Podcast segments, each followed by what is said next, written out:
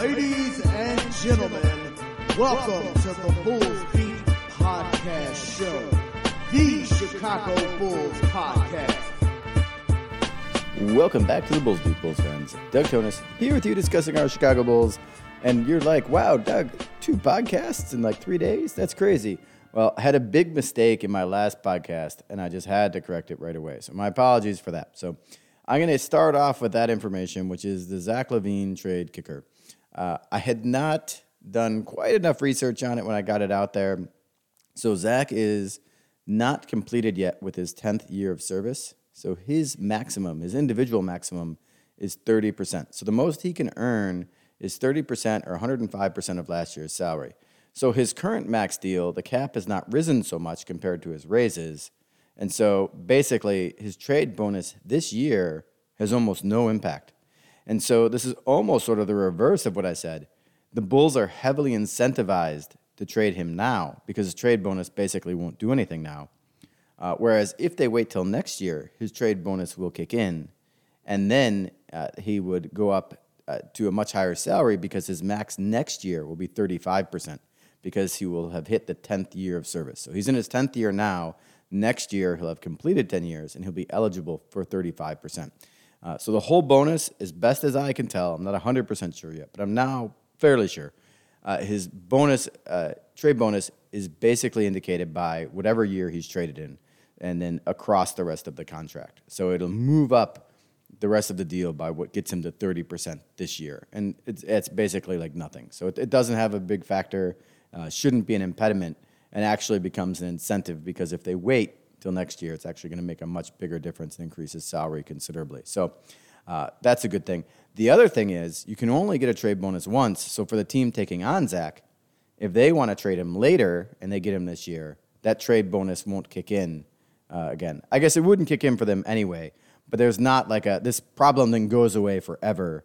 You know, for the team that takes him in a trade, like they they won't have to worry about his salary kicking up a second time later. Uh, you can only get it once. So uh, just wanted to correct that uh, little thing. I thought that was important, and I think that does make it even more likely that Zach is traded this year rather than uh, next year or some other time in the future. Uh, there's been a lot of talk about, hey, LaVine has played really poorly. His value is low. You know, AKME is again selling really low. And, you know, I've been leading the bus on these guys that are like really bad. And I think almost now, like I've flipped a little bit. Maybe I'm just contrarian by nature, but I think in some some ways, I think now the rhetoric has gotten, you know, kind of a little harsh on them. So I'm gonna say this: like, I don't know that Zach LaVine is worth less today than he was at the trade deadline last year. Like if you go back in time and look at last year at the trade deadline, you know Zach had not really played all that great, at, uh, you know, up until that point. He went on an absolute tear after the trade deadline, and that's when they had that 14-9 run. He led them to the play play-in victory in the first play-in game. Uh, so I think his value is probably highest in the summer, but you know, like Zach Veen, like I said in the last podcast, for three years, he's basically been a 60% plus true shooting percentage guy on high volume, uh, good three point shooter. I don't think the first 10 games of the season, 11 games, I guess now, are really going to impact what people think of LaVine. I think general managers either that like him or they don't like him, but they know the Bulls situation is lousy. They know there's like a bunch of weird stuff going on. Like, I don't think they look at LaVine and be like, oh, wow, this guy just, at 29, just can't do it anymore. You know, just like, you know, Zach looks fine athletically a little bit of some back spasms early too, which probably impacted his shooting a little bit. So I just don't think that that's such a big deal. So I'm going to leave that at that. Um, I discussed on the last show, and I'm going to recap some of last show's stuff, just in case you didn't catch the last one, but you catch this one. You know, has AKME ever won a negotiation? And so while these guys are negotiating a trade, I said one of the key things here is you really want uh, multiple bidders to get the most you know, when I look at AKME and his negotiations, you know, they, they lost a ton in the Vooch trade initially. Uh, when they did his extension, it feels like they just overpaid right away. They didn't play hardball with him at all. They said, we'll give you more minutes and more touches and like whatever, all this other stuff.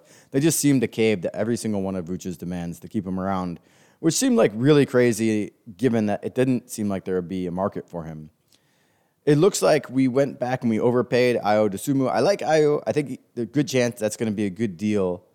But it seems like we overpaid him. You know, like all the free agent money was basically gone from the market. He had a pretty poor second season. He was playing like a vet min player that second season. You know, if you just signed him to the qualifying offer, he was still restricted this next season. Like there was no real reason to go like seven million a year on him. And you think of like how close the Bulls are to the luxury tax now if they had had that extra wiggle room, they could do a lot of other things. And so that did kind of hurt them. And it was maybe we'll say a player centric first thing. They had trust in Ayo, all this other stuff. But like it really wasn't good for the team. Like when you're really at the head of, you know, your team and doing this kind of stuff, you need to be a little bit more sociopathic, you know, in the way you run things. Like you you can't just think of the feelings of guys like, oh, Ayo wants more money. Well, he didn't really deserve more money, and he had no money coming from anyone else and and now you've boxed yourself in by paying him so much money. Uh, DeMar DeRozan, his best other offer was the taxpayer mid-level exception, and we paid him 87 million, and that contract was largely viewed as insane at the time. Now it worked out. DeMar DeRozan worked out like he played super well for the Bulls, so I'm not complaining about the result, but it definitely seems like you drastically overpaid whatever the market was to make that happen. Uh, Caruso, kind of the same thing absolutely worked out. Love Caruso, tremendous value contract right now. But the Lakers weren't even going to pay him. I think it was like four million less than what the Bulls paid him. Like he went back and said, "Well, what if I play for you for less?" And they still said no. So we also seemed to pretty significantly outbid the market there. Now maybe we needed to in that case because he really wanted to go back to LA. He had the title there and and wanted to be in LA. And so you know that one definitely defensible. Plus, it's an amazing contract. Like Caruso is incredible. I love Caruso. So so glad that happened. But I think the Bulls are going to need multiple bidders for the Zach LaVine thing to work out well in their favor because it seems like more or less they just just capitulate on everything. And so when I talk about the DeMar deal and the Caruso deal, which are deals that worked out for us, you know, people are like, well, those were great deals. All right, so like say I want to buy a Toyota Camry. Say I own this Toyota Camry for 20 years. And say that Toyota Camry is an amazing car for me. Has no problems, works out great put 350,000 miles on it with only regular maintenance. was a great car. Amazing car. Love the car. And I paid $100,000 for it when a Camry uh, goes for 30 grand. Did I negotiate well with the dealer? I mean, I could still have loved the car. I could still have loved everything I got out of it. It could have still served me very well. It doesn't mean I had a good negotiation. And so when I'm talking about whether these guys are good at negotiating, I'm not talking about whether something does or does not work out for them in the end. I'm talking about like how well did they maximize the margins while in the process.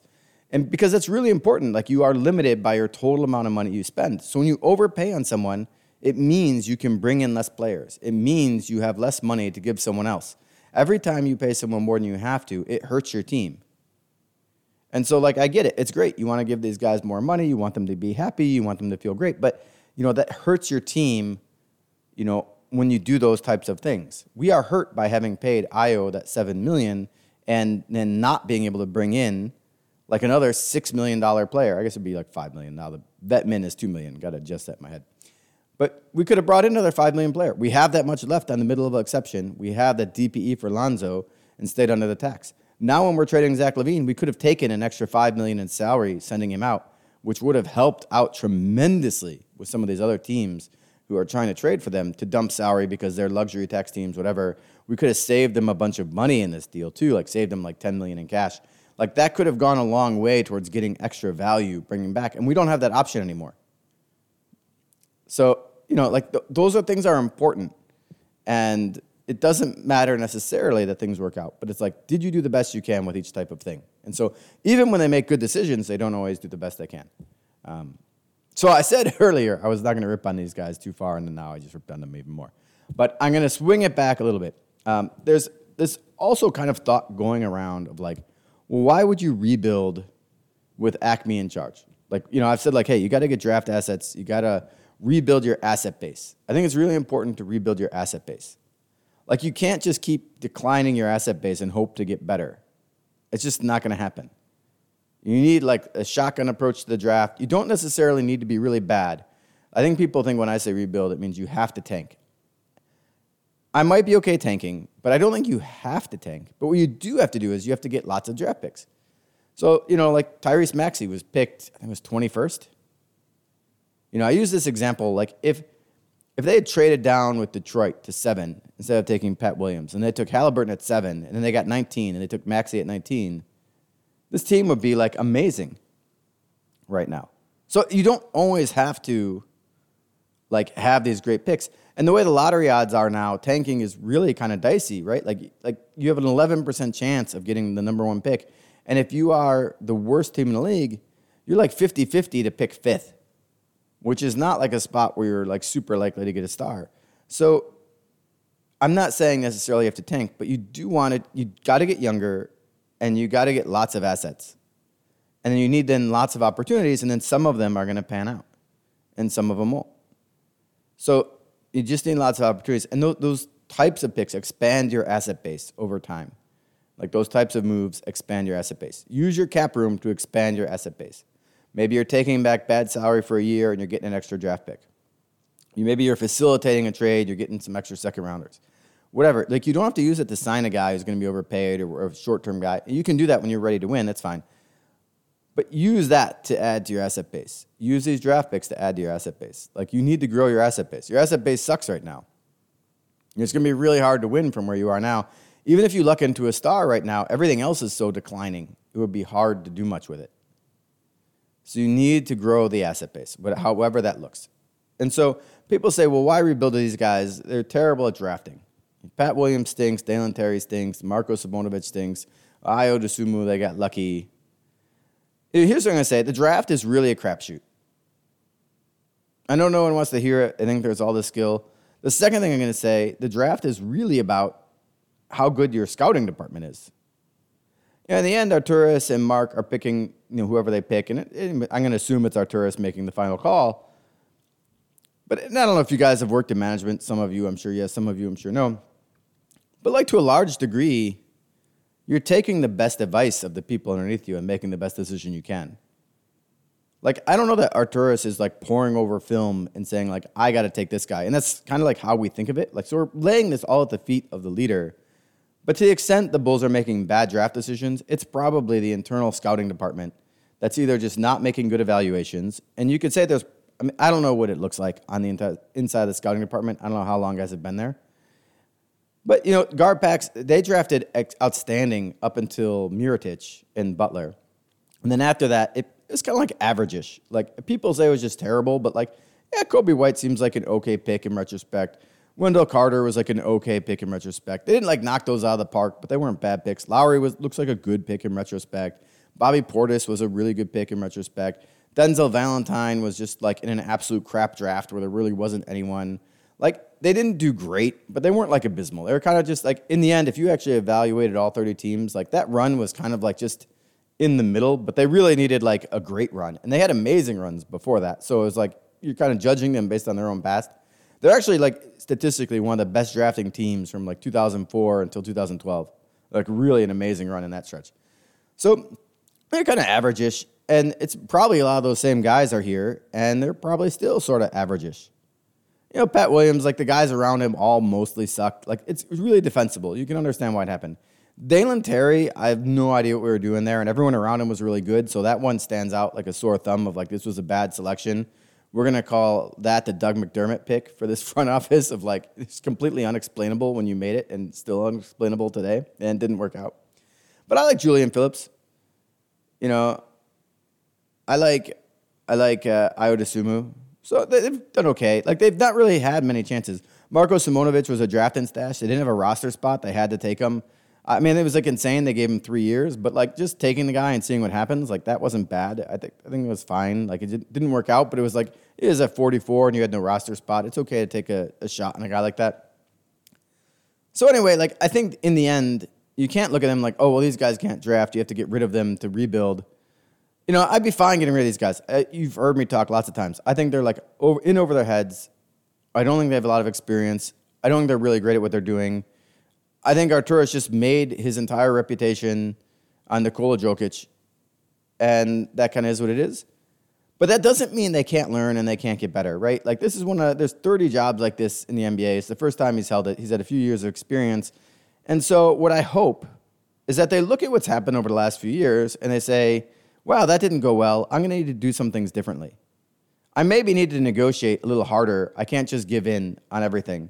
I can't just overpay for everything I want to do to make it happen because I'm going to run out of stuff to make more changes. Like, I actually need to be stronger in these negotiations and get more on my side and not just capitulate. Like, I hope they start looking at these things. You know, like, I look at Daryl Morey, Daryl Morey trading James Harden, and I think, like, man, this guy had one bidder who shouldn't have even been that desperate. and he, he like, you know, smoked him out.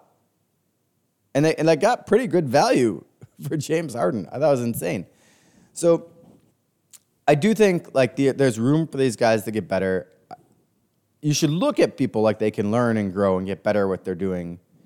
They're both new to the positions that they hold. I'm not saying I would keep them. I wouldn't. But if you do keep them, we shouldn't be like, wow, there's no way this could improve over what it is.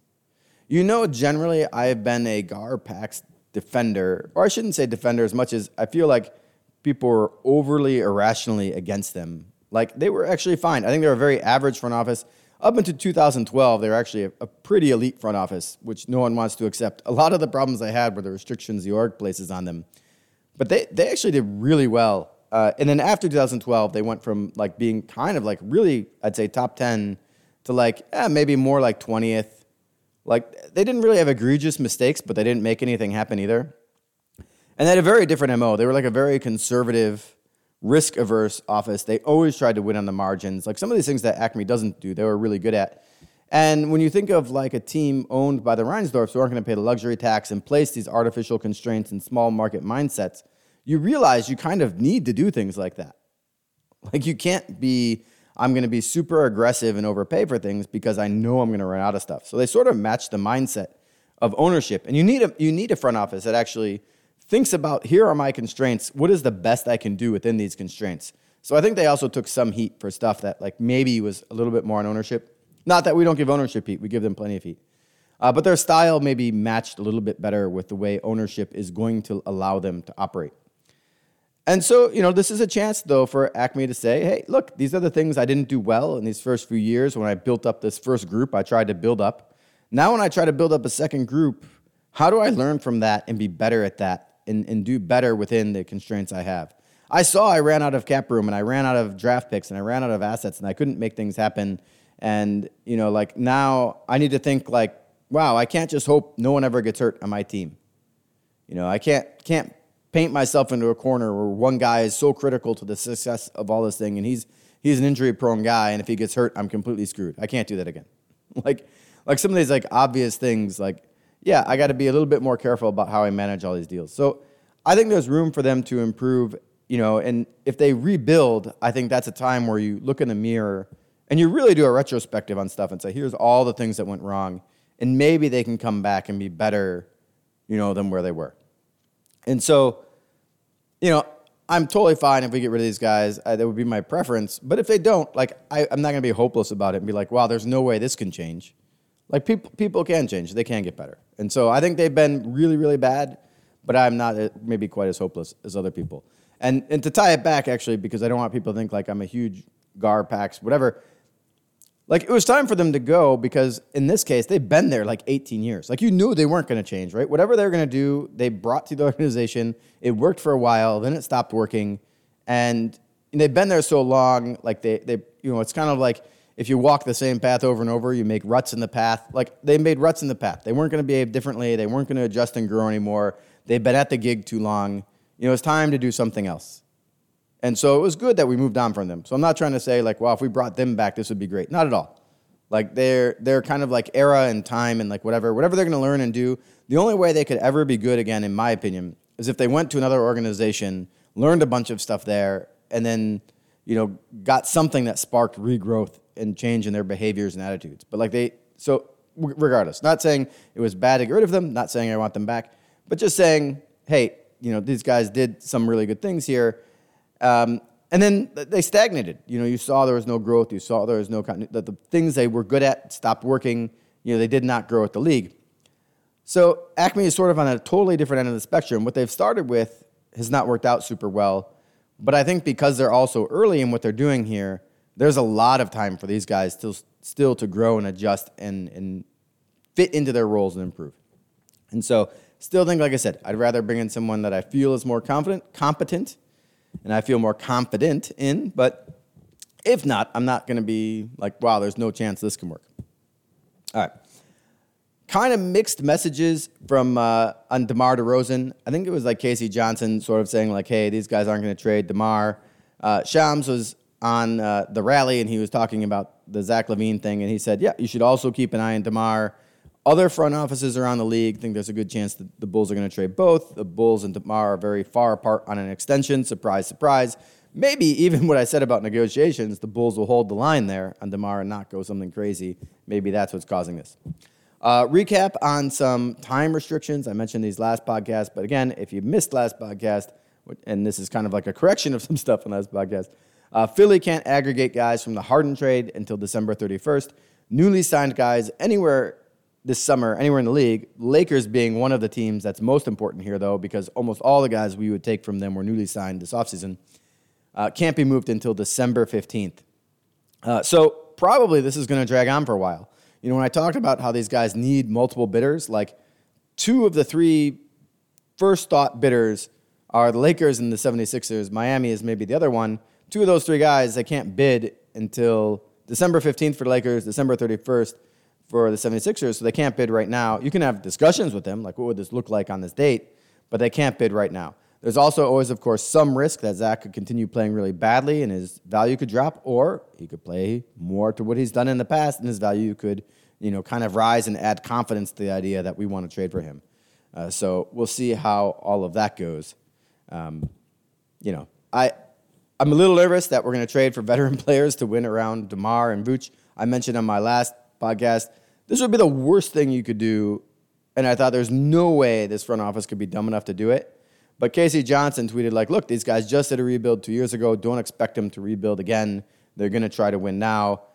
And I'm okay if you want to try to win now. Like, to me, I've been saying for a while, like, you just got to break apart this, this big three, quote unquote, because they don't play well together. They play really badly together. And so moving on from any one of these guys might improve that. But while doing that, like say say you trade the Lakers and you get Rui Hachimura and you get Austin Reaves and you get like the Lakers 2029 pick. Just say that's the package, okay? I don't think the salaries match exactly, but we'll just say roughly that's the package. All right, well, like Reaves and Hachimura are guys that could help you. You know, they could fill roles that the Bulls need. And they could be guys that are going to be here for a while and help like with the next generation of players. And you might be better moving Zach for a couple role players, adding more depth. And maybe you're, you know, you aren't going to completely tank by doing that. You're going to be able to make other moves to remain kind of competitive in this sort of play in ish, kind of try hard sort of team. So maybe something like that actually works out just fine for you. You know, maybe that is an okay, you know, type of move. And it's a, a move that allows you to still compete today, but also like sets you up with maybe a more balanced team in some way. Um, I mean, actually, I, I kind of like Austin Reaves. I don't think he's like amazing, but I think his contract is really good. But then I'm like, well, we have Ayo, we have Caruso, we have Coby, and we have Jevon Carter. Like adding Austin Reaves into the mix seems like not a great fit. But from a talent perspective, maybe it's okay. Maybe you then move on from Jevon Carter, you know, in some other deal to a contender because he'd look really good there you know, or you make some other moves. And you, again, you look to rebuild the asset base in some way. You know, Caruso would be another guy. You know, if you're going to go into a rebuild, you probably move Caruso. Now, if you move Caruso, that probably hurts you more than moving just about anyone in terms of today's wins. But you go to a rebuild, even if it's not a tanking rebuild, you probably move on from Caruso because do you really want to keep Caruso for one more year and then have to pay him like 25 million a year when he'll be like 30, 31 and then you know, like I said, guy goes balls to the walls, but if he starts losing any of his athleticism or his injury history starts catching up with him even more, you know, all of a sudden that becomes dicey. So, like, you may not want him on like a four year deal, like a $100 million from like 30 to 33. Like, that becomes maybe something you're a little bit, eh, I'm not so happy about it. Like, I love Caruso making 9 million a year, like, absolutely phenomenal. But on his next deal, if he gets paid, you might not feel the same way. You know, that's That's the tricky thing about these guys who are sort of like good players but not elite players. It, it can be hard to build around a lot of those guys. Anyway, apologies for the complete screw up on the Zach trade bonus thing last show. Uh, think think I got everything out there this time. Anyway, great talking with you guys. Hopefully, we'll get another one in next week.